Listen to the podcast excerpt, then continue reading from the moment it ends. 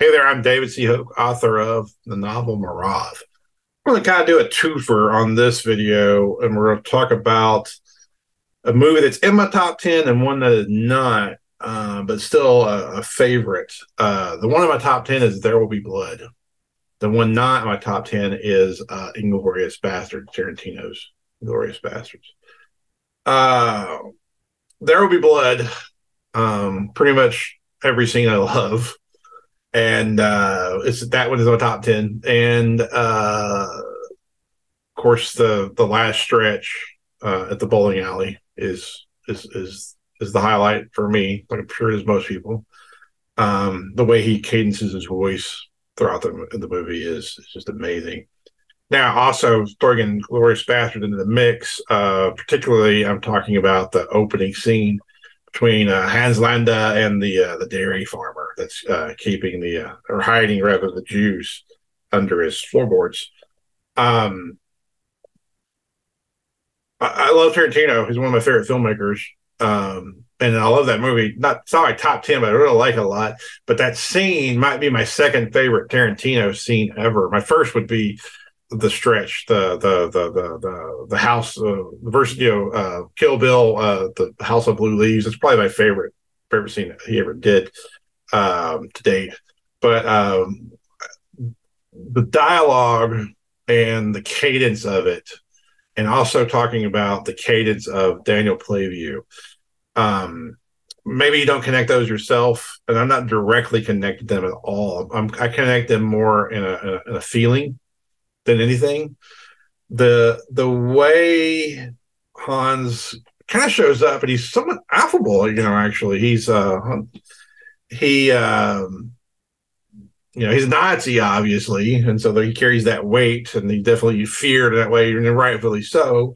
And he's not that you know like him, but he's you know for a Nazi, as horrible as it sounds, he's he seemed like uh, kind of like the Eddie Izzard jo- joke. Oh, he's a good Nazi. You know, maybe he's one of the good Nazis. I don't know at first. You know, uh, compliments the ladies. He uh, uh, wants a, a, glass of milk, and he's very polite. He asks permission to sit. He asks permission to use English. He asks to, to smoke his pipe. Um, there's no good Nazi at all, but um, he seems to be courteous and, and you know have a few you know, decent traits about him. And as the scene progresses, uh, you see how he's manipulated the entire thing, and uh, he spoke English for a reason, and and he's quizzed, uh, you know, the dairy farmer, all these things for a reason. You find out he's a he's not a good Nazi. He is a lecherous piece of shit Nazi, like they all are, and uh, he's to- he totally is typical of what he is. He's a piece of crap Nazi. And uh, but it's the way he hides it and the way he holds himself, the way he carries himself. He does the same thing in the scene later in the restaurant where but with the uh with the uh the pastry and the and the whipped cream. And um it's perfectly played by uh um by Chris uh Chris, Christoph Waltz. And um perfectly written as well. And it's um uh, the way it constructs a villain that is awkward. Uh, yeah, like the scene with uh, the Brad Pitt. You know, it's a bingo. Is that how you say it? Uh, is that is that a bingo? Oh, how fun! The, those he's awkward. He's really weird and awkward, but yet you fear him, and I dug that. Now, bringing in "There Will Be Blood," "There Will Be Blood," the the the power of the cadence of Daniel Plainview's voice to how it manipulates and and how it exerts power uh, on uh and until finally you know at the end he's he's pretty much gone over the edge and oh, I have the third revelation.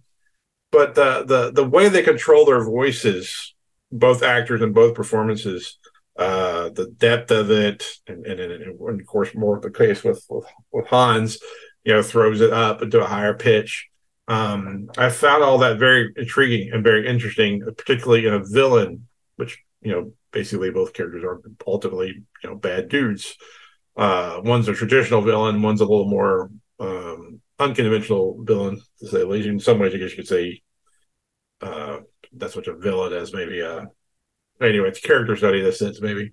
Anyway, but uh, um, to take the awkwardness and the control of the voice um, and the never knowing where you stand with this character that ultimately creates an intimidation. Daniel Plainview has his moments where he's very nice, you know, um, and he, he's nice to the to the crowd when he's giving his little speech.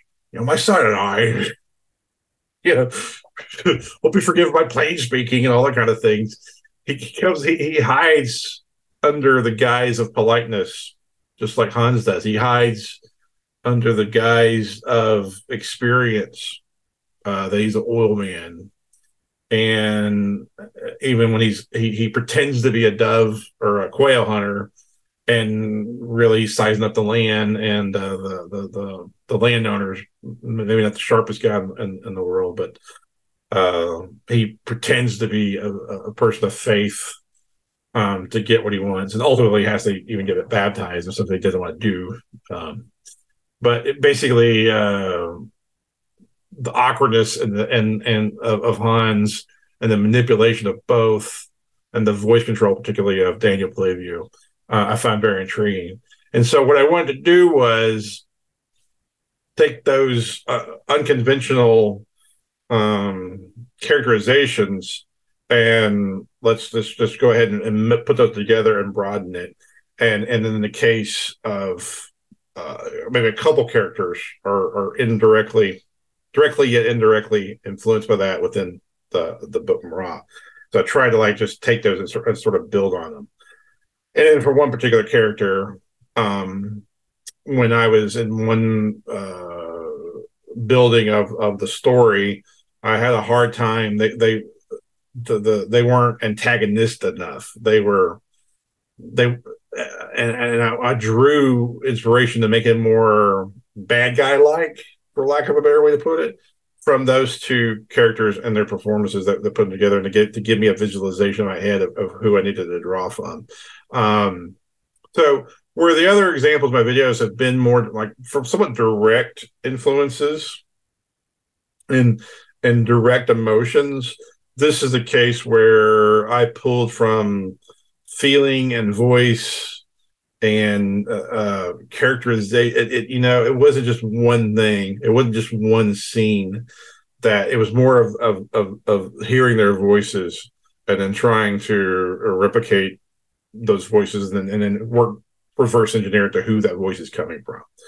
And so, very unusual way to approach and show you guys uh, an influence, but uh, nevertheless, it's, it's true. And, I, and, I, wanted to show you guys uh, as many facets that I could, and then showcase these these these these are great movies, uh, the one and all.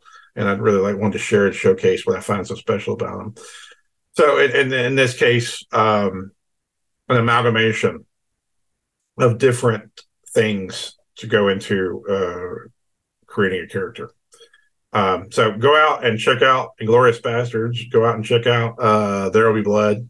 If you haven't seen them before, they are completely worth it. Not sure if Be Blood's on 4K. I think Inglourious Basterds is but get the best uh, uh, version of those you can. Um, be blood has amazing cinematography. Inglourious Basterds has some some moments of really good sound, so good sound system would be helpful for both movies. Obviously, um, they're not your typical action movies by any stretch of imaginations, but they're they're both ex- fascinating movies uh, to, to, check out for different for different reasons. But we don't direct, we don't always get our inspirations from the most direct of influences, and uh, I thought that these would be a good way to show that. So hopefully, you go check out Mirov, and yeah, you'll like it too.